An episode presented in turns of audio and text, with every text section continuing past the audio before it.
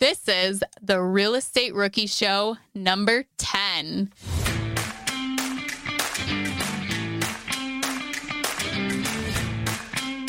Say that I'm I'm great at my W two job, right? And, and I climb the corporate ladder, and and you know I'm I'm just killing it, right? Once I'm gone, once I'm gone, right? I can't pass that on to my family, right? But with real estate, I can build this empire. I can I can have this machine, and once I'm gone, I know that that's going to keep giving and giving and giving to my family, and, and that's that's a big piece for me too.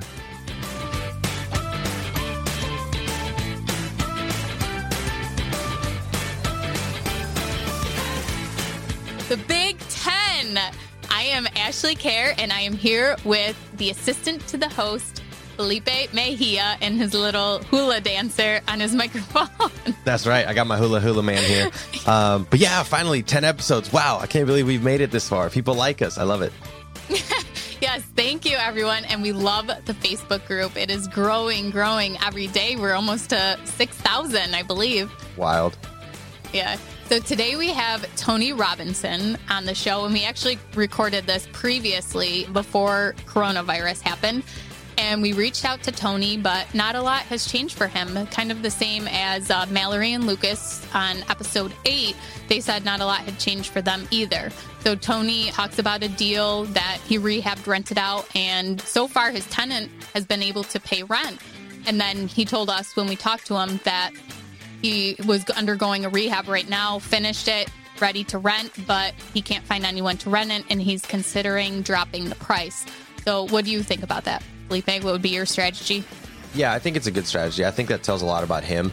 I always tell you know my friends and family that look, if we have to rent, lower the rent to get people in the rooms or in the houses, then that's mm-hmm. fine. I drop my ego, rent the place out. We got to have some cash coming in. It's better to do that than have nothing coming in, right? Having a vacant property is like the worst thing you can do. So yeah, absolutely. You know, get someone in there if you have to lower the rent.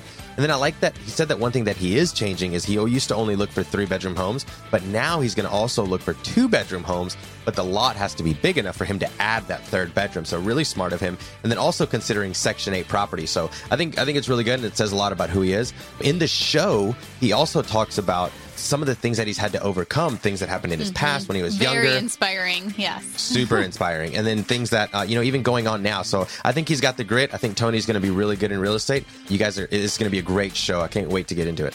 Let's bring Tony on the show.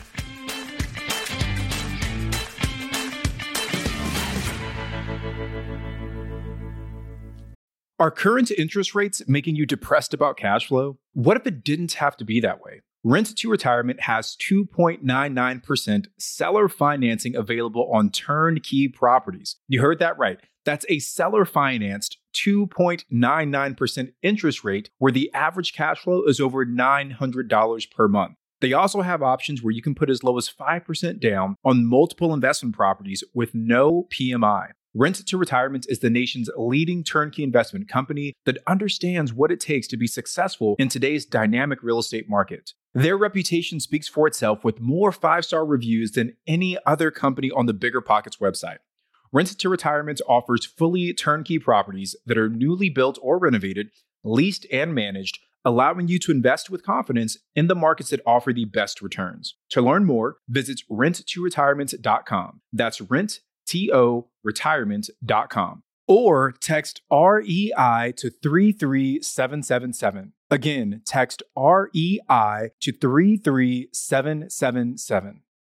Remember when you had to pay to get a lead's phone number? It was like the dark ages until Deal Machine made skip tracing a thing of the past. Now, with your Deal Machine plan, you'll get unlimited access to phone numbers and contact information for no extra cost. That's right, get high quality, reliable information trusted by leading financial institutions, all fully compliant with the federal Do Not Call list. Explore over 150 data points, including age, gender, marital status, occupation, and a ton more. Trust me, this is the data you need for off market deals. With new filters, people flags, and color coded phone numbers, lead management just got a ton easier. Ready to step up your investing game? Sign up for a Deal Machine plan today and gain immediate access to this unlimited treasure trove of contact information and phone numbers. Just head to dealmachine.com/bp. Transform your lead generation and deal making strategies with Deal Machine. Sign up today and start exploring the unlimited possibilities at dealmachine.com/bp.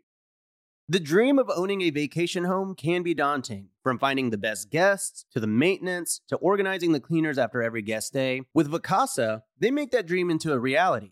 As a full service vacation home management company with vacation homes in key destinations across the US, they know a thing about how to make owning a vacation home easy and profitable. On top of proactive property maintenance visits by professional local teams, a hospitality driven booking platform, and around the clock support, Vacasa earns homeowners an average of 20% more revenue from their vacation homes. Vacasa is always thinking of ways to simplify the vacation home owning experience by putting your home to work for you. If you're looking to make more from your vacation home, work with the reliable property manager, and finally have peace of mind, partner with Vacasa at vacasa.com slash biggerpockets. That's vacasa.com slash biggerpockets. Hi, Tony. Welcome to the show. Thank you, guys. Excited to be here. Tony, thank you so much for joining us, man. Hey, really excited to get into your show. Uh, I was reading a little bit about your bio and all that fun stuff. I think we have a ton of information to cover. So let's just dive in, man. Tell us a little sure. bit about yourself, first of all. Yeah, when I'm not working in real estate, um, I'm a family man first. Um, so I'm engaged to my high school sweetheart, actually. Uh, Congratulations! That's awesome. Yeah, so we're we're getting married this year in uh, Cabo San Lucas. Um, I have a 12 year old son. So you know, when I'm not doing the real estate thing, they take up a ton of my time. And I know we'll get into it later, but they're a big part of the reason why I'm driving so hard uh, for this. When I'm not with them, I'm at work. I got a W two job. I work in supply chain for uh, an automotive automotive company. Um, yeah, so that's that's what I'm doing. I'm not focusing on real estate. Good. That's awesome. What does your portfolio look like now, Tony? I mean, what what, what do you have, and kind of give us a thirty thousandth of you, if you will. Of yeah, sure. Uh, two single family homes, both in Shreveport, Louisiana. I live in Southern California, so it's a few states away but I'm, I'm really focusing now on trying to go into the larger multifamily space. So that was kind of my goal early on was to get into the larger uh, apartment complexes, but too afraid to start there. Wanted to kind of pick up something smaller first. So I kind of cut my teeth on the single family houses. And now I'm, now I'm trying to level up a little bit. So an out-of-state investor, interesting, because I'm trying to yes. be one. So what made you decide to do that? living in California, it's almost mandatory, right? Mm-hmm. For someone that's trying to get started, the numbers just don't make a whole ton of sense, especially in the single family space. So I knew I needed to go somewhere where uh, my my dollar would stretch a little bit further. And my parents, my mom and my stepdad, they actually retired to this little town in Louisiana called Shreveport, and they bought a house out there for thirty thousand dollars. It had been vacant for a few years. Uh, they put another thirty thousand into it for the rehab, and the house appraised for about a hundred thousand dollars once it was all wow. said and done and they funded 100% of the purchase and the rehab with a local bank out there. So once I saw that, I was like, okay, okay cool. Here, here's where I'm starting. This is where I'm going with that. That's right. That's amazing. Right. That's interesting, and I, I can't wait to get into that because I want to hear more about the two properties. They're out of state. I mean, those are yeah. your first. That's wild. That's going to be a great story. Before we get into that, though, earlier you said they are my why let's dig into that a little bit. Um, your family's your why, so uh, we'd love to hear that story, man. What's going on? Yeah, absolutely, man. So you know, I, am unlike most parents. I, I kind of had I, I, got started parenting early. Um, I was 16 when my son was born, so I was a, a junior in high school, and wow. you know, becoming a parent at that age. At any age, but obviously at that age, it, it really has a, a big impact on on kind of how the rest of your life flows. So, you know, unlike most kids when they're in college and, and they're kind of partying and doing the thing, like I, I always had this very clear focus and goal uh, that was driving me, right? And it was my son, it was my family. So it, it, I feel like it helped me develop a certain level of grit and determination that I think a lot of people don't get until later in life. And, and it's it's kind of paid dividends. But having my family there and knowing that I want to be able to drop my son off at school and, and pick him up and you know, if my fiance and I want to go out and, and uh, go on a vacation, we don't have to worry about PTO or sick time or anything like that. So really what's driving me is just being able to spend time with them be present for them and make sure that financially we're we're always taken care of. Interesting. And if if I can dig into that a little bit more, sure. What helped you, or why did you choose real estate as that avenue rather than every anything else? Right? Like, what? Why? Why did you pick real estate versus starting a business or, you know, sure. doing anything else? Yeah, I will say that I've I've tried a ton of things, right? Real estate definitely wasn't the wasn't the first thing, man. Like when I was in college, I actually had like a, a, tutoring business, right? Where a mobile tutoring business where I had like three or four other tutors working for me and we were going wow. all over town. So I've tried I've tried so many different things, right? But my dad is actually the guy that that I can give the credit to for uh, giving me the real estate bug. When I was in high school, he made me read Rich Dad Poor Dad and it always kind of stuck with me and i knew that at some point i wanted to get into real estate right just because it, it's such a such a strong vehicle but if we take a step back and we look at what's going on in the market right now with the, the coronavirus, right? The stock market's going crazy, right? Stock prices are plummeting all over the place. But what the companies are doing and their performance isn't any different than, than before coronavirus, right? There, there's not a lot of influence you can have as an investor in the stock market. So it, the lack of control kind of pulled me away from the stock market. But when I look at real estate, I know that if I buy right and I invest my money into this property uh, smartly, that I'm going to get a certain level of return. And I think that level of control, knowing that I'm the person that that dictates how successful this investment is, that's what really pulled me into real estate. Great answer. Great answer. That's solid advice for anyone who is in the same situation, they need to listen to that part just because it's it, like you said, it's something that you have control over and you're able to help, you know, you can control that for your family. And and that resonates with me. I have a two year old, so um, I know your son's probably a little older than that now, but you know, I have a two year old and, and and real estate has given me the freedom to be able to spend the time that I want with him. And if, if I can add on to that, Felipe, right? The sure. the other thing is if say that I'm I'm great at my W two job, right? And, and I climb the corporate ladder and and you know I'm I'm just killing it, right? Come once on. I'm gone, once I'm gone, right, I can't pass that on to my family, right? But with real estate, I can build this empire. I can I can have this machine, and once I'm gone, I know that that's going to keep giving and giving and giving to my family, and, and that's that's a big piece for me too. Gold, love that. Yeah. So, do you want to start telling us a little bit more about? So, you found the Louisiana market, and then sure. Uh, take us to the next stop. You're like, okay, I saw what my parents did. I want to do that. What did you do? Did you contact a realtor? How did that go? Yeah, absolutely. So it, it kind of happened in two phases, right? So my first rental properties um, I bought last year in 2019, but I initially kind of started on this journey in 2017. So I, I kind of started, stopped, and then, then picked it back up. So I'll, I'll, take you back to 2017 really briefly. The, the first thing I did was connect with the bank, right? I had my parents tell me, hey, who the heck gave you this amazing loan, right? And is this real? Can it happen again? So I reached out to that bank, uh, got in contact with them. And this is a small regional bank, right? This isn't Bank of America. This isn't, you know, Wells Fargo. This is Home Federal Bank in Shreveport, and they have like three branches out there, right? And you know, for for the listeners, that's where you that, that's like a, a golden spot to be in, right? Like if I have an issue with my loans, I don't call a one eight hundred number. I text the VP of the mortgage division yeah. at this bank, right? So anyway, built that relationship with her first, let her know what I was looking for. And she said, sure, this is a loan program that we offer. If you can, and there are some requirements, right? Like you have to, the rehab and the purchase needs to be at about 72% of the ARV. And she's like, as long as you can do that, we'll fund 100% of it. So once I had the, you know, kind of the guidelines in place, then it was just let me go find the deal. Luckily, the person at the bank had a good relationship with the realtor. Um, so she kind of put me in contact with a few different people and I just kind of dove in from there. Right now, back in 2017 when I first started, I actually found a deal. It was great. It was a short sale. It was way, way underpriced. It was way underpriced. I submitted my offer. The owner accepted.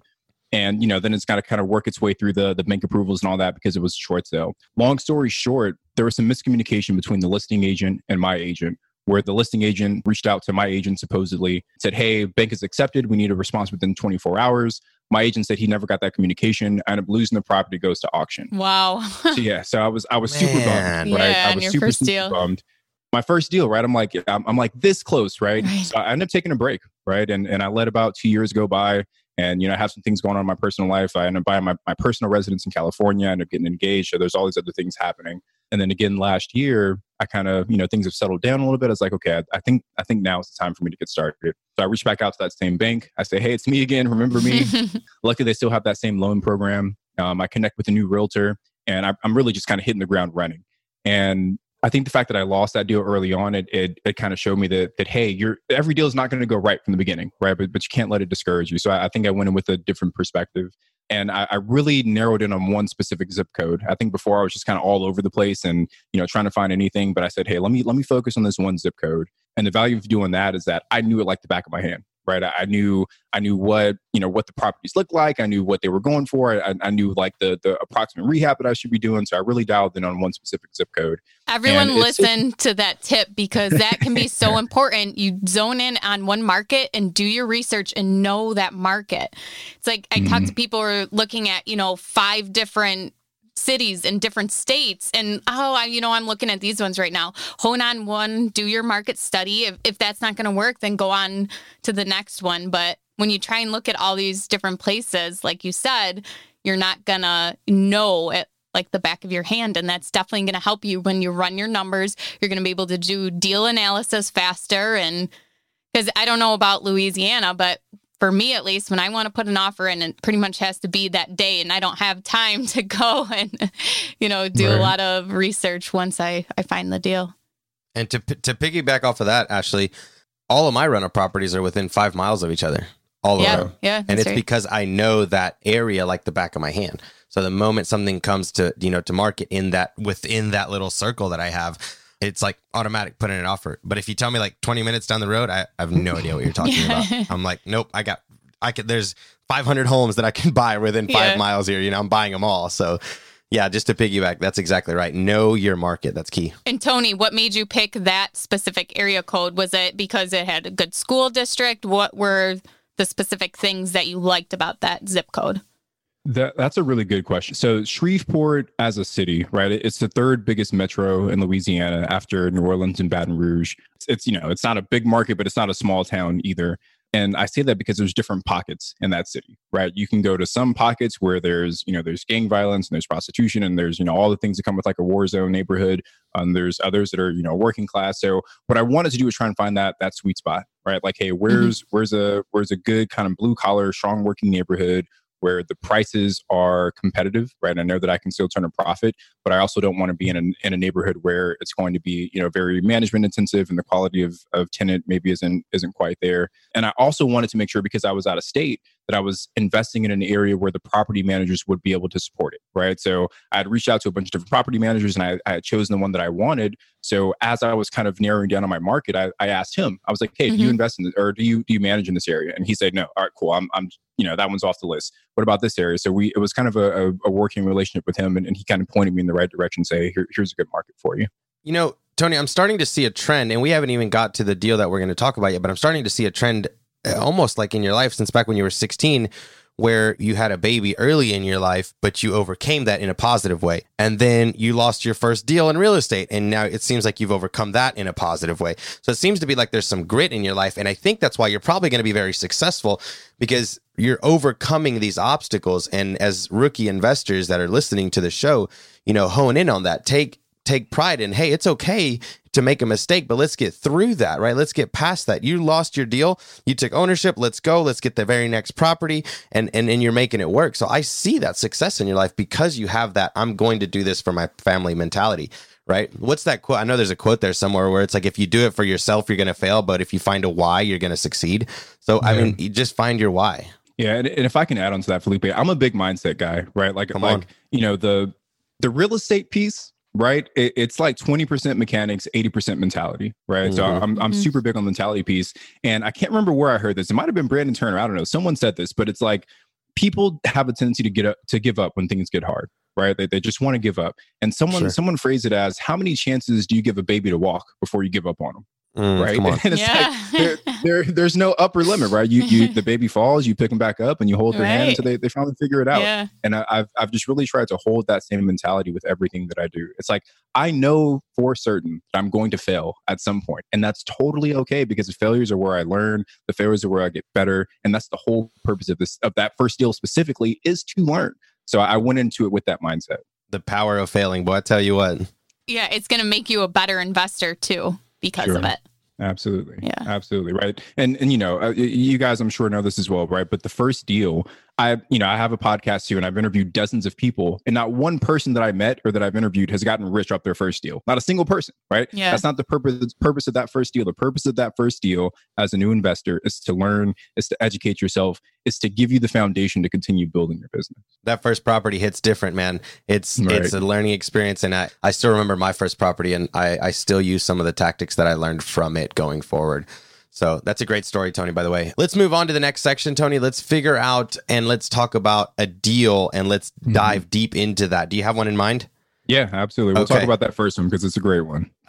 awesome. so let's talk about that one. Give us the rundown, how you found it, financed it, get the nitty gritty out, get the details that you know our listeners are going to want. Yeah, absolutely. So in terms of finding the deal, it was on the MLS. The market that I'm in, it's not a super heavy like investor market. So there's a lot of good deals still in the MLS out there. So I found it on the MLS, told my, my realtor to put in an offer and they accepted pretty quickly. I, I bought the property for $100,000, um, budgeted $50,000 for the rehab Rehab took about three months, four, three and a half months or so, um, and right now it's currently rented for fourteen fifty. How did you find uh, your contractors for the doing, you know, a big rehab like that? it, it was all relationship building, Yeah. right? Like I knew being out of state that I obviously I wasn't going to be able to manage that in any capacity, and my realtor and my bank both suggested and referred the same contractor. Oh, so I was cool. like, okay, the, the fact that it's coming from two different people, there, there's got to be something good there. So referrals. Yeah, Yeah. Absolutely. Was there any great. fear Yeah. Because you're out of state and hiring a certain you know professional to do the work or just because everyone was pointing to that person and how did you get over that hump was there any fear? I mean, I think there's always a little bit of fear, right? You know, buying that first rental Mm-hmm. property. But the way that I frame it is I work in supply chain in my W 2 job. I know nothing about construction. So I'm not going to be able to provide a ton of value, even if I was there, right? Even if I was Mhm. in that same, I can't provide a ton of value. So the fact that I can surround myself with people that do this for a living, I mean, it, it took away a lot of that fear because it, he, hey, this guy's a professional. This is what he does every single day, and this is a learning experience for me. So I can learn from him and figure out how to do this, you know, the the, the next time. That is a great it- point. I I like that. Is even if you were there, you wouldn't add much value anyways because you know you wouldn't you could stop and maybe look at the property and see how the re- rehab is going but a lot of contractors now or property managers they'll go and do the video walkthroughs for you Right. so you don't need to be there but you know you, Yeah, it's not like you would right? be there swinging a hammer and helping out and taking money off the tab exactly. Right. I'd, I'd uh, FaceTime the contractor and he kind of showed me around every couple of weeks just to give me Yeah. an update. And then that was good for me.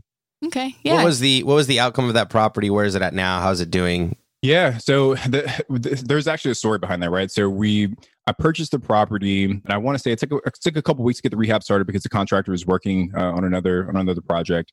So it took about three and a half months to get the rehab finished. Now, when I initially underwrote the property and I was underwriting the deal, I had fifteen hundred dollars per month as the the rent that I was targeting. Right? I said, Okay. hey, I feel like I can confidently get this number. and how did um, you f- find that number just looking at the market, right? I, I was kind of looking around and said, this, this seems like a good number based on uh, rentals that are comparable to what it, what it is that I'm so other for. ones that were like listed on different Sure. websites okay Yeah. So, you know, looking at Zillow, Yeah. and I was like a Zillow fiend, right? Like I was just on Zillow every single day, just, you know, what's for rent, what's for sale. So you Right, get to be okay. real familiar with the market. Um, so $1,500 was my number. And once the rehab finished, you know, we passed the keys over from the contractor to the property manager. And I said, Hey, I'm thinking of listing it at $1,500. What are your thoughts? And they said, We think we can go higher. We think we can get $1,600. So I'm like, okay, you know, these guys are the experts. You know, they know the market better than I do. Let, let's list it at $1,600, right? So we listed um, at six for two weeks and nothing. And since I said, hey, you know, I'm, I'm freaking out a little bit, right? It's Yeah. been two weeks, nothing's happened. So we drop it down to a 1575. Another two weeks goes by, nothing. I'm like, Oh. guys, I, I think we're we're a little too. So it ends up going for I want to say it was eight weeks that the property sat on the market. Wow. And guess what? We, we dropped it from 1600 to 1575 to 1550 to 1500. And I ended up finally getting it rented at 1450. Now, the, the lesson that I learned from that is the property managers, they're, they're the experts, right? And, and I definitely want to lean on their expertise. But I knew in my heart that $1,500 was the number, but I still leaned on them at, at the 1600 And I think had I just stuck with my gut initially, it wouldn't have sat as long as it did. So there was a, there was a big lesson learned there for me as well. You know, I've I've had that feeling before as well, and I feel like I can't remember a time where listening to someone else versus my gut went the Mhm. right way. Listening to that that that spirit feeling, if you will, has always yielded me the best return. And I could almost say that if you would have left it at you know that that that original number, that fifteen hundred, you probably would have got fifteen hundred, right? Right. But right. sitting on the market, I bet people are like, he's going to keep going down. Right. Yeah. Something's wrong with it, right? It- the, the listing goes stale, you know? So now it's Yeah, got this for stigma sure. around it. And that's an important lesson right there that even though you were a brand new investor, it doesn't mean that you're wrong or you don't know. Right. These people, the property managers, yes, they have experience, but sometimes you just have to trust your gut. And like you Right. said, you did your market research, you looked at those comparable rents. Right. Yeah. So I mean, and the did- property manager, sorry, they're really quick. They're also incentivized to have a higher rent, right? Obviously, I am too, Sure. but they're not as negatively impacted by the vacancy, right? But for me, Mhm. that means I had to make another mortgage payment where the property was sitting empty, right? So there, there's some give and take there for sure. Let's talk a little bit about the rehab. Sure. How did that go? Was it smooth sailing? Did you hit all your numbers, all your timelines? Or did you just crush the job? Was it, you know, per Yeah. So th- th- it was. No, it was, that's not how it went. it was it, there was there were some good things that I learned. There were some bad things that that happened as well, right? I, I think the the biggest thing that I learned. Right, let me take a step back. The biggest problem was that there was there was lack of clarity on what the rehab was going to cost. Okay. So again, I, I didn't spend any money out of pocket for the rehab, right? The the bank funded 100% of that. But as I was working with the bank trying to get the funding secured, we had given them multiple bids on on the rehab portion, right? We had one bid at 40,000 and we had a second bid at 50,000, right? And you know, I, that was me working with the contractor trying to figure out what we wanted to do. I was under the impression that w- when we entered into the into the loan that we were operating under the $40,000 bid but once we get to the end of the end of the loan, right, and, and the rehab is done, I realized that it had gone up to the fifty thousand dollar bid, and this is without me realizing that, right? So yeah, I, confusing, right? So the the way that the loan payouts work is that I I'm not involved at all, right? All the contractor has to do is go to go to the bank and show them, hey, here's the work that I did, and then they get their their withdrawal. So it's almost right? so like I'm, a construction loan. When you build a new house, they get their draws. Okay. Right but I wasn't involved in the draw process at all, right? So the bid that I saw, I thought that the work was being done was gonna was gonna only going to be forty thousand dollars, but it ended up being fifty thousand dollars. So that was a that was a learning experience for me that there needs to be some clarity and a kind of tighter communication between me, the contractor, and the bank about hey, which bid are we actually going to use? Because you know the goal is to refinance this property, but now I'm I'm ten thousand dollars higher than what I was targeting for. So that, that was something you know something that I learned. But some other issues that we saw with the rehab was that um, it took longer than expected, right? And that's mm-hmm. every first investor's problem. I think the first thing that I would have done is I would have pressed the contractor to get started sooner, right? The property sat empty for a few weeks while he was finishing up some other job. Oh. And it would have been like, hey, we, you know, I, I can't sit that long next time, right? Like, mm-hmm. I, I got to start as soon as I get the keys. So that was a big one for me as well. Outside of those two things, it, it, there weren't any other really, really big issues for me interesting tony because the the $10000 over is new to me so i've here in tennessee the investor and the contractor have to sign off for him to go get a withdrawal. It's not like he can just go draw without my consent. So that's interesting. I didn't know that that that, that wasn't allowed. I wonder what regulations there is there to stop him from just going and getting more draws without without your permission. I mean, that, that seems yeah, well, really open. There, there's still the so the, the way that it's structured is the bank says here's the money for the purchase, right, and then that's that's cut on day one and then here's the money that's left over for the loan right? Yeah. so when the loan got funded i was under the i was under the assumption that, that there was some cushion in there for contingencies and things like that but they had the number was still high because that was actually what the whole bid was. So yeah there, there's no me signing off on the loan or anything for the, con- the contractor to get their withdrawal because i signed all those documents at the beginning. Was there a limit on how much he could withdraw? There was. Yeah there was. There was an upper limit there right? he was trying but to get I, to that. Yeah right so so there were some lessons there. And, and i think honestly it wasn't him trying to be uh, manipulative in any way. There was there was just honestly he thought like hey this is the bit i was supposed to be working under. So really on me for not not driving that and, and be diligent. Tony can you just explain to everyone what a draw is? Like how does that work with you know the financing you're getting yeah, absolutely. So the bank has a copy of the bid the contractor gave me, right? And, and it lists all the work that he's supposed to be doing. And it's kind of broken up into sections. I want to say there were four draws for this specific loan. So the, the contractor would do, you know, a fourth of the bid. They go to the bank and say, hey, here's the work that I did. The bank sends someone sends someone out to kind of review that. Everything's good. Then they get their draw. And then it just keeps working that way until they've completed the job. Okay, so it's kind of like a line of credit. The bank has this money set up for you, and then the contractor yep. will go and you know they did ten thousand dollars worth of work. They'll take that draw mm. of the money, and then until the project yep. is done and they've drawn out the full amount of the rehab cost. Is that yep. correct? Okay, that's it. Yeah, cool. Tony, how would you do that that specific part differently for our listeners? What is the nugget that you took from that, and what have you implemented going forward? Yeah, so I, I think the first thing is making sure that no draws happen without my knowledge right? Right. Um, mm-hmm. just so I can be tied into that process yeah. to make sure that everything's how it's supposed to be. Um, yeah. And then the second thing is like it's totally on me, right? Because the fact that you know I was FaceTiming the contractor and seeing the work that was being done, and it never clicked to me like, hey, this is more than what I thought it was going to be, right? It's because I didn't I didn't take enough time to really deep dive that bid to know you know know it backwards and forwards and say, hey, here's what's supposed to be done. So I really make sure now that I've got a really solid understanding of that bid and, and what work we're agreeing on to make sure that you know as we're checking that that everything's lining up. But like Felipe, I, I was just so excited to get that first deal. I was like, let's go, let's go, let's go, let's yeah. go. Like I, I, didn't I didn't even really take the time to to, to pay close enough attention to everything. Do you do you care to show or to share the numbers after? Did you re, did you refi out what you wanted? Did it work out for you in the end? Yeah, so I it, it was a construction loan and they had like a really tight timeline on it. I think I could only have that construction loan for like 4 months. So as soon as the construction Mm. finished, I refinanced to a permanent loan. I didn't pull any cash out, right? I just left it just straight to pay off the the construction loan. But Sure. my plan is to refinance and try and pull some equity out um, 6 months from now.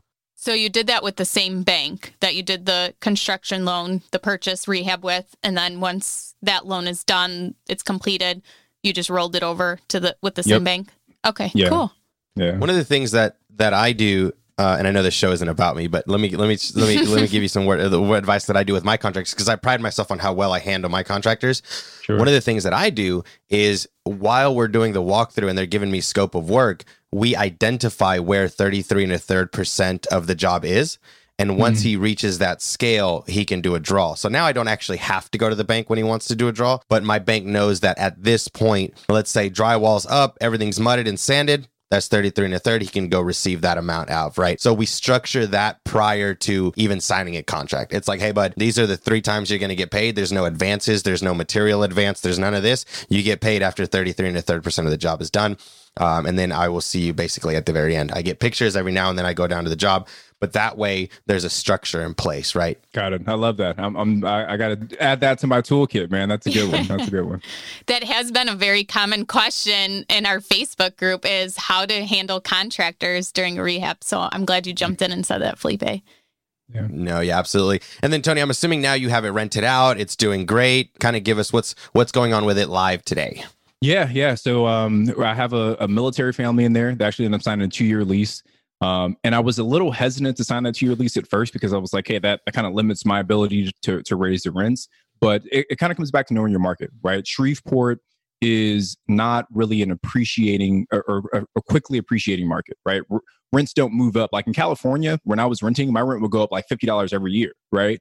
But in, in Shreveport, it'll stay flat right? So I was talking with the property manager that said, hey, you're probably not going to see a big bump, even if you only have a one year lease. So if you can lock them in for two years, it makes more sense for you. So great family. They're in the military. You know, they're they're really good people. So it, it's going pretty well right now. Now, for a two year lease, did you give them a discount at all, or it's just the flat rate for both two years? No Yep. decrease for Flat doing for a the- two year? Yeah, flat rate for the, full- the whole two years. They had asked for it, but I said, hey, I, I'm already kind of coming down for what I was targeting. Um, and they were understandable. So it, it worked out Yeah. well for both of us.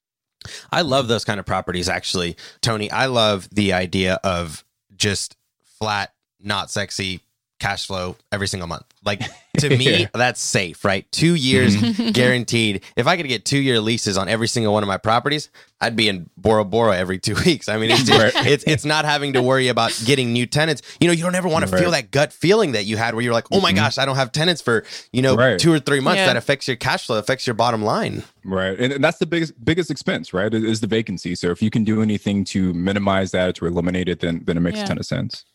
And Tony, I don't know if you said already, what kind of house is this? Is single family? How many bedrooms, Yeah. bathrooms?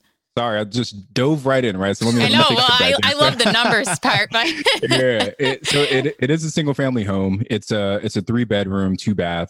Um, this was it was built like in 1950 something, and um, you know, a lady had owned it. She ended up passing away, unfortunately. So her her kids had inherited the home. It, it had not been updated since the home was built. So there was like pink tile and, and like this really weird carpet and, and yeah. like this it was it was you know exactly what you think of when you think of 1950 so you know we, we went in we pretty much gutted the whole house so it's it's beautiful now but yeah three bedroom two bath great neighborhood Okay, so now that you've got the people in there, I just want to like go over the numbers again and put it all together. So sure your your purchase price was a hundred thousand. Yep. Your rehab was fifty thousand, and then what Yep. did it appraise for? Uh $230000 Yeah, that that is awesome. Okay, and Yeah. then for your rent was thirteen fifty or fourteen fifty? Uh, Fourteen fifty. 1450 yeah Okay, and so what's your cash flow? That's what we all want to Uh, know. Yeah. I didn't want to be the one to ask, but yeah. um, you know, my the, the mortgage payment uh, with with ta- with taxes and everything is it's about eight hundred dollars, right? So that's the PITI. Okay. Yeah. And then since the since the house is is pretty much brand new, I'm budgeting a little bit for maintenance, but I'm sure I won't need to put a whole lot into it because you know it, it's all new. And then uh, the Yeah. property management is another hundred dollars a month. So I'm conservatively saying about two hundred dollars a month in cash flow, but it's, it's probably a little bit more because I won't need as much set aside for expenses. now, for property management, is that a flat fee or a percentage that you're paying? Yeah, they they have a percentage, but they cap it at one hundred dollars per oh, door. okay. So it, it actually works out really well. So yeah, it's a flat $100 for this property. So as you add more properties, are you going to negotiate with them to say, "Hey, I'm going to plan on bringing you guys X amount of doors. Can we negotiate that price?" Everything's negotiable in real estate. Yeah, absolutely. that that's the goal, and they're they're a really solid company. Um, and and I told them when I met them, so I, I flew out there to to Louisiana, um, so I can meet all these people. And you know, when I when I met them in person, I said, "Hey, this is the first property, but it's, it's the first of many, right? And this is the goal here is that we have a long term growing relationship." And so I, I, set that tone up front for Felipe to say, "Hey, it's not the one house, but it's you know, it's twenty, it's fifty, and and uh, they were they were open to that. Start building that relationship. Yeah that's that's exactly right. You you keep that open line of communication. You express your goals to them. And it even keeps you accountable right? To like okay right. i need to get more property because i'm telling people that that's what i'm going to do. So it kind of keeps you going right Absolutely. So for our, for our listeners there, Tony, can you give us a an explanation of how if I bought you coffee and I said, "Hey Tony, let me, let me buy you coffee, man. Can you give me four or five steps to get a property just like yours?" How would you explain that to them? How could they do that? Yeah, that is a great question. I think the first thing I would say is don't overthink it. Mm. Right. Like, like that's mm-hmm. the thing that gets most people caught up is, is they get stuck in this analysis paralysis where they want to hit all these specific numbers and, and everything's got to line up perfectly, but it's never going to happen that way. Right. At least in the first deal. I haven't met anyone that at the perfect first deal, something always goes a little wrong. Right. So I think that's the first thing I would say is, is don't overthink it. Expect to make some mistakes. Right. The mindset is where you got to start first. Expect to make some mistakes. Um, and from there, it's really just find a market that you're comfortable in, start building your team, really get to know that market intimately, and then start putting in offers. Right but it's really, really that simple. The thing that I always say is that real estate is not a complicated business. It really isn't, right? Like the the actual steps that people need to take to close on that first deal, it's not all that hard, or it's not all that complicated. But what it isn't is that it isn't easy, right? It is hard. It does take a lot of work to do those things, but the actual steps you need to take, they're not that complicated. So Felipe, I'd say get your mindset right first, right? Go into go go into it with the right perspective, then find your market, build your team, and, and get the deal. So now that you got your first property there, you know that market, and you have two properties, correct? So you bought your sure. second property. Now, yep. what's what's the goal for the future? What does that look like? Are you buying, you know, one a month or one a year? yeah, yeah. So I actually bought those two like relatively close to each other. So I wanted to kind of get those both finished before I jumped into the next one. I'm going to continue investing in Shreveport on the single family side just because the the loan mm-hmm. product is so attractive, right? Yeah. It's like I, I want to milk that as much as I can. But when I started investing in real estate, I knew that my goal was to get into larger multifamily uh, apartment complexes. Um, and I read a book by Joe Fairless. I can't remember what the heck it was called. I think it was like the best ever apartment syndication book. And he said, before you can invest or successfully invest in apartments, you need a track record, right? And my I didn't have one, right? I didn't had never bought anything before, so I said, hey, let me start building that track record. Let me get a few single family homes, just to kind of you know build my knowledge and, and build my credibility, um, and then from there I'll, I'll scale up. So um, that's the goal right now. Keep keep kind of milking the cash cow that I have yeah. in, in, Louisiana, but um, scale up to uh, to start buying some larger properties. That's interesting because for me, Tony, I I just stuck to boring normal. I just did like yeah. like the process that you bought one and then two. I just didn't stop. I just kept going. I just bought seven and then number eight. And I'm like, hey, this $600 a month seems nice. I'm just going to keep doing this. Boring. Just like you said, I think people overcomplicate real estate sometimes. They're like, get into this analysis paralysis and I need business cards and I need LLCs and I need the right lawyer and I need my team. And then three years went by and you didn't do anything. And then right. prices are twice as high. If you would have just bought a rental property, figured it out, it's going to be okay. Guys, it's okay to get a lot of these things in place. You know, it's it's important but there's nothing more important than buying that property. Like get involved. Right. Get in the and, game. And, right. And that's the biggest thing. just get off the sidelines. Right. And everything else will will kind of work itself in, you know, it'll work itself out. Exactly. Yeah, I loved your story about how you did this deal, and I you're giving such great mindset tips too. yeah, and I mean, it seems like you're uh, everything you've learned and everything is part of is adding so much value to you. But I yeah. want to know is there a specific person that has really been uh, a key player in getting you this first deal? And we call this segment the MVP, MVP, MVP. Man, a key person. Gosh, uh, let me think on that. Right there, there's so many different people that I interacted with to, to actually get that first deal done. But I would probably say my dad, right? And him giving mm-hmm. me that Rich Dad Poor Dad book back when I was like, you know, 15, 14 years old.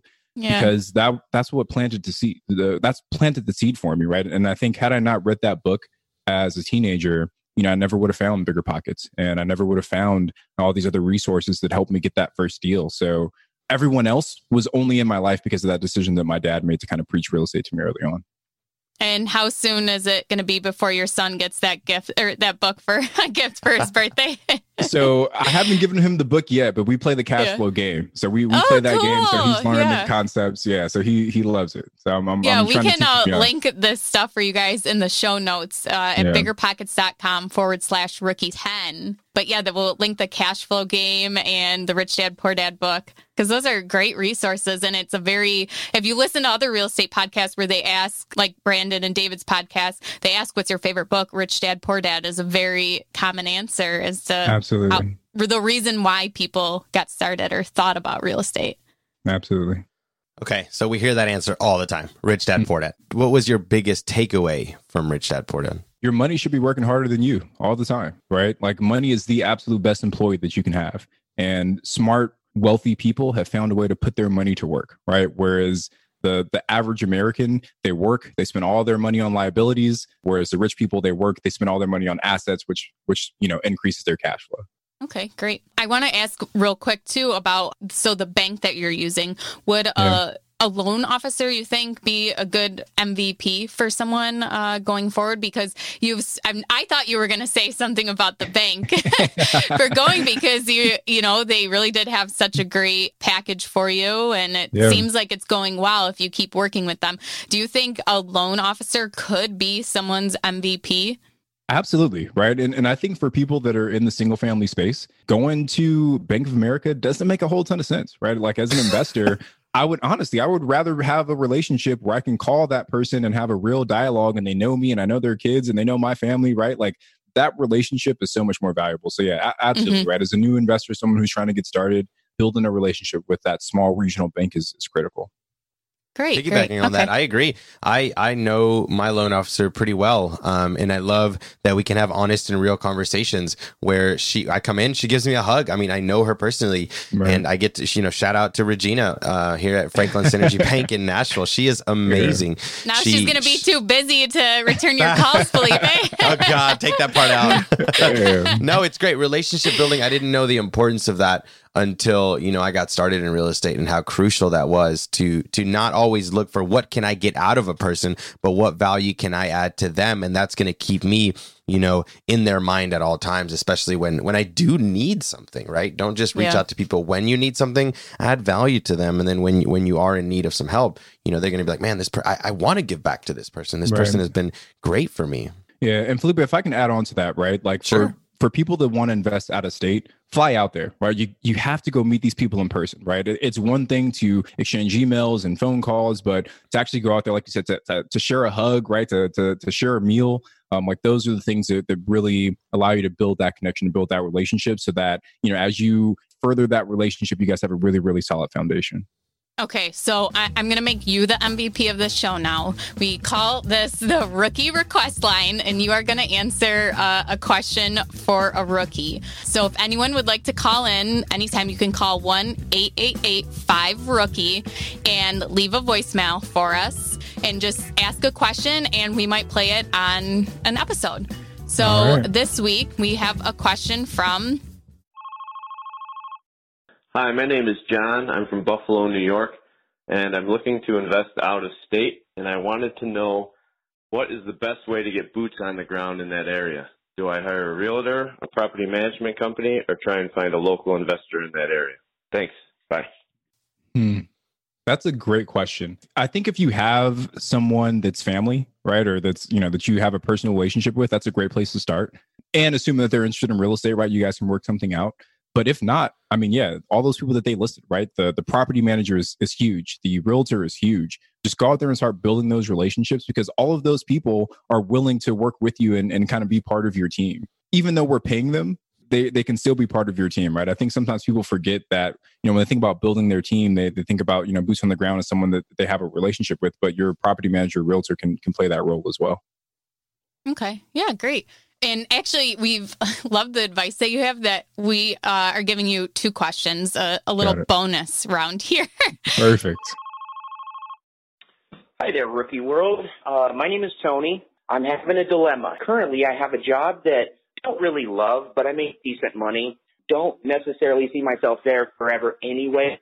If I were to quit, how could I use that time but still also get lending? My wife has a decent job also. We could use her income, but we really, really want to just be able to do it her name and my name if we were to have to do it on on our on our own. Hmm, man, that's a that's a heavy question. Let's see. I mean, I for me, I don't think that, and I'm going to try and answer from from my perspective. I don't think that I would quit my job. Right. I think at that point you put a little bit too much pressure on yourself um, to start generating income, and I think that pressure can lead to poor business decisions. I think the thing that I would do is use that fuel of me not enjoying my job to drive me to work even harder in my real estate business. I think I would challenge uh, Tony on the the fact that maybe he doesn't have time, right? Like, you know, and I have a W two job, right? And I have an organization of over 500 people that I lead, spread out across the nation. I'm working nonstop. I have a family. I have my own podcast where I put out three episodes a week. I'm investing in real. So it, I, I think I would challenge his notion that he doesn't have enough time, right? Like Tony, how much how much TV are you watching? Right? How much time Yeah. are you scrolling through Instagram and Facebook? So you know, we, we all have the same 24 hours, right? Elon Musk is running like four different companies right now, and he still finds a way to to, to get it all done, right? So I, I think we can do that. So Tony, my advice to you is find a way to to manage your time a little bit better, to, to dedicate your time a little bit better, um, and just use that fuel that you're not enjoying your job to to really drive you to, to take some massive action. I love that answer because I get that question all the time as well. It's like, hey Felipe, I don't have I don't have the time to do it, you know, or you know, should I quit my W two job to to do that? And usually I or they say they hate their W two job. And I always tell them, I'm like, if you hate your W two job, it's because you don't have a reason to be there. When you when you find out how much you can leverage your W two job from the bank to get more loans, to get more properties, you all of a sudden really start liking your W two job. If you really love real estate, you're gonna leverage that that W two job towards real estate. Yeah. And Felipe, if I can add on to that, right? What, you know, I've interviewed guests on my show where, you know, yeah, maybe they weren't happy in their W 2 job. So they went and found a job that was related to real estate, right? So they Mhm. became, you know, they, they got a job go. at a construction company or they became a realtor, right? Or they became a property manager. So there's ways that you can shift your W 2 job to support your real estate goals as well. Great answer. I have to agree with that because that's what I did. I didn't know that I wanted to go down the real estate path, but I was working at an accounting firm, hated it, quit, and started working as a property manager. And that's how I got into real estate. And I, on Bigger Pockets, on the forums, I started talking with, um, it was probably six or eight months ago, this guy in his 20s and just saying he wanted to get into real estate and he was ready to take massive action. So he quit his, you know, steady W 2 job at a big public accounting firm and went and worked as an accountant for an investor. And I actually got to meet him for the first time last night. And he has a duplex and looking for more deals. And it was just really exciting to see that. But he did it without quitting his job. And it's a lot easier, too, to get bank financing when you have that W 2 income coming in Absolutely. but how you said the time blocking and uh, not everyone has or everyone i'm sorry everyone has the same 24 hours in a day that mm-hmm. that is so great Yeah, I started on a construction site and you know hated every minute of it until I started seeing how I could leverage that towards real estate. I figured I was like, man, I don't have any connections in real estate though. All I know is drywall guys, construction guys, electricians and and flooring installers and then, you know, one of my investors was like Dude, are you an idiot? That's exactly what you need. Like, you know these people. Like, you understand. You speak their language. What? Here's the money. Go invest. They're like, we're having trouble finding contractors, and you're having lunch with them every single day. And I was like, oh my gosh, it is. As you said earlier, mindset. Yeah. Mindset. What, And- what are you leveraging the people around you? Absolutely. And if I can add on to that, right? Because you mentioned network. And I know Yes. that a lot of people that are are looking to get started in real estate, they feel that they might be doing this on an island, right? Where where they're not surrounded, they don't know people who are investing or they don't know people that are that are uh, you know successfully doing this. That's totally okay. Most people start that way. But you have to be diligent in going out there and building that network, right? Go to meetups, uh, get on bigger pockets, go to conferences. I love real estate conferences. Those are some of the best experiences I've ever had, being in, in a room with hundreds of other people that also talking about real estate, right? So go out there, just start meeting people, and you'll be so like positively overwhelmed with the amount of support you get from those those kind of relationships. are you going to Pockets bigger pockets yeah, Yeah, 2020 exactly. Are you coming? Absolutely, count me in. Yay, Count me good. So excited Good. for that. New I'm gonna be Orleans there. this year. Yep. There Bigger. Pockets 2020. Definitely gonna like. If- I, I'm excited. I'm excited about the food. I can't wait to go get some of that food, man. Yeah. Boy, that sounds, if you guys want to join us, um, it's you can find out more information uh, biggerpockets.com forward slash conference 2020. It ha- you find the link with all the info there, and There you go. you can meet Tony. That's right. Come hang out with us, guys. We'd be super Yeah. excited to have you. All right, Tony. So let's wrap this up a little bit. Um, we do have a couple fun questions that we'd like to ask you. Uh, we ask all our guests these towards the end. Uh, is it something you're ready for? You excited? Yeah, absolutely, man. Let's get into it. Okay, awesome. So my first question is going to be: What's the highest high that you've experienced in real estate so far? Ooh, the highest high. I think it was the the first time I saw the money come in. Right. Um, like honestly, like like that first payment. Um, and I've got it set up with my with my property manager. It's like this electronic payment. So you know, I, I get that email that the that the uh, direct deposit hit. I'm like, man, like this is this is actually a thing. You know, like it, It was really it was does nice work. to get paid versus going the other way around, right? right, right. Finally coming one coming in. Yeah, Yeah. man. So you know, I shared that with my with my son, with my fiance, and said, hey, you know, here here's what all the hard work is coming out to. So Right. Yeah. Cool. What is uh, your favorite app or online tool or even piece of technology that you can't live without? Ooh, online tool or piece of technology. That's a good one. You know what? I would say I would say bigger pockets, honestly. Um, and this Yeah. isn't just because I'm on the podcast. I mean, it, it, it truly is a, a great resource. You know, I've, I've, I've connected with so many different people on there. Um, you know, both online and, and in person, and it's it's just been such a wealth of information for me. And I think like so many new investors, like that's you read Rich Dad Poor Dad, then you go and Google real estate and you find bigger pockets, right? And then you kind of go yeah. down this this you know th- this whole The rabbit hole of all Right, this information. Yeah. you know, and, and and that's where it started for me. So I think bigger pockets has been been pretty critical for me. I think you know moving forward as my business starts to scale, I would probably say that I think my email, right? Like I feel like I'm connecting Yeah. with so many different investors and and you know scaling into the multifamily spaces. It really is a team sport, so you have to know a lot of different people. So I, I think really just being on top of the email and building relationships there is, is pretty big for me right now too. Awesome. Great. Awesome. I love that email. I don't think I've heard that one yet, but uh, I think sometimes we do forget the power of email and just you know reaching out to people. It's a great way to the to communicate with somebody you know quickly and answer questions. So yeah, email's great. My next question would be Tony, and aside from Rich Dad Poor Dad, because that's what we always get, but I'm actually interested. I get this vibe from you that maybe you're a Mm. reader, that you read a lot, and that you do a lot of research. So what are your top three books aside from Rich Dad Poor Dad? Ooh, what are your top, books that you top love, three man? books. The Five Love Languages. That is one of my absolute favorite books. It has absolutely nothing to do with business, nothing to do with real estate, but all about relationships. So that that's a big one for me. There's a second one called Crucial Conversations. That book is again not a business book, but it's a relationship book. And anytime that you're dealing in like high pressure conversations, that's a book that I always fall back on. And then the third one that I really really enjoy is uh, Good to Great it's a it's a business book. Uh, Jim Collins, I think, was the author, but it, it talks about how a lot of these businesses that were doing really good made the leap to great. Um, so that one's a big one for me. And I know you said three, but I'm gonna give you give you a fourth one as well because I I, I love this one too. It's called uh, Multipliers. I can't remember who who the author is, but it's a book about how high level leaders bring out the genius in people that they're leading. And I feel like in business Hmm. and in real estate, you have to be able to, you know, find the genius in other people and, and leverage that to, to the best of their ability. So that's a big one for me too. Multipliers. I love those haven't- recommendations. Yeah. I haven't heard of Yeah. that one. I just looked it up. I think Yeah. it's Liz Wiseman. Does that yep, sound that's right? the one. That's the one. Yeah. Okay. I'm gonna Yeah. I'm gonna add that one for sure to my to my notes here. Go ahead, Ashley. What question do you got? Okay, so this question is a little bit of rookie hazing. Okay. Um, we want to know what song is your guilty pleasure song, Ooh. and can you sing a little bit of it for us?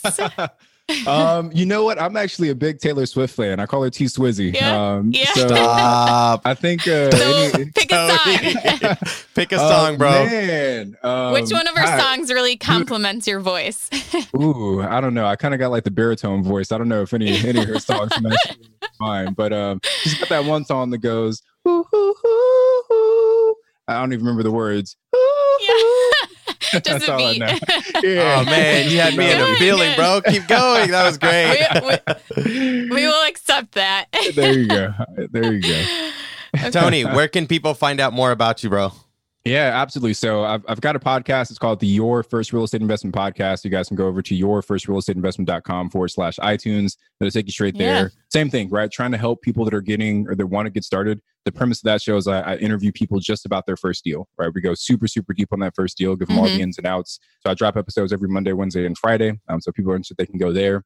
Um, if you want to find out more about what we're doing on the apartment investing side, you can head over to alphageekcapital.com. That's Alpha Geek Capital. Um, I know super funny name, but we figured to stand out a little bit. You can learn more about what we're doing on the multifamily side.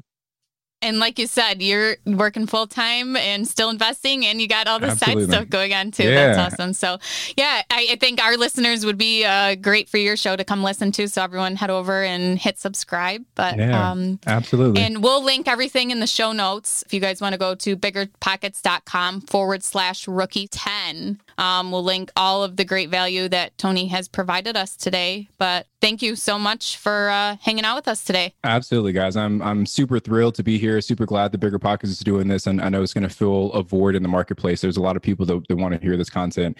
I'm Ashley on Instagram at Wealth from Rentals, and he's Felipe on Instagram at Felipe Mejia, R E I.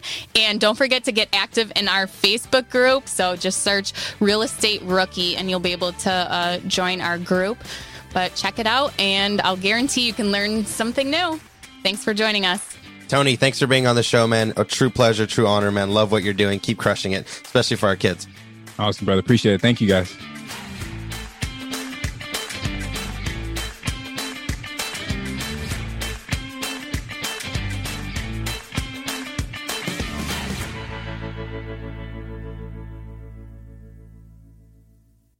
The market is changing and finding your way can be tricky. Rates shift, headlines whirl, but your goal hasn't changed. You want financial freedom. And the best investors know it's not about timing the market, it's about time in the market. If you're ready to get into the real estate investing game or take your game to the next level, finding an investor friendly agent is your next step. With Bigger Pockets Agent Finder, you can find the right agent in minutes. Just head to biggerpockets.com slash deals enter a few details about what and where you want to buy, and boom, instantly match with an investor friendly agent who fits the bill. These local market experts can help you navigate the neighborhoods, analyze the numbers, and take action with confidence once and for all. There's free resources only available at biggerpockets.com slash deals. Get an agent, get the deal, and get closer to financial freedom at biggerpockets.com slash deals. That's biggerpockets.com slash deals to find your investor friendly agent today. The content of this podcast is for informational purposes only. Past performance is not indicative of future results, and all host and participant opinions are their own. Investment in any asset, real estate included, involves risk. Use your best judgment and consult with qualified advisors before investing. Only risk capital you can afford to lose. Bigger Pockets LLC disclaims all liability for direct, indirect, consequential, or other damages arising from reliance upon information presented in this podcast.